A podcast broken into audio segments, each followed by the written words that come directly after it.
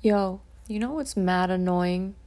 Having people who have never tried being like vegan or vegetarian ask you stupid ass questions like, so what do you like? What do you eat? You know? Do you just eat salad all the time? Just like salad and nuts? It's like, are you fucking dumb? You know? Like, what the fuck do you mean? What do I eat? Like, what are plants? You know? What the fuck is fruit? I mean, what the fuck is fruit? You know, what the fuck are vegetables? Like, what? Why do people think that just because you're vegetarian or vegan that you don't have a lot of options? There's a fuck ton of vegetarian and vegan options, you know?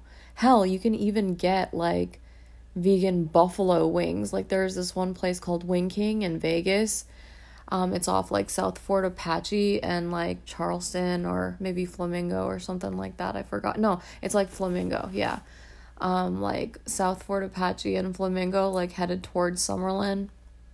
And that place has like over a hundred different flavors of wings, and they're like world famous for their wings. And they actually have a vegan version of their wings, and they are made from sugar cane.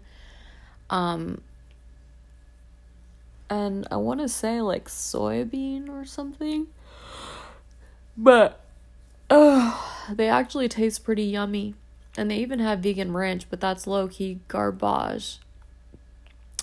I've always been like huge on ranch, and so like the sauces, like mayonnaise, ranch, you know, shit like that, they are especially hard to give up. And I feel like that's a huge part of why I'm still not fully vegan, you know, but I'll get there.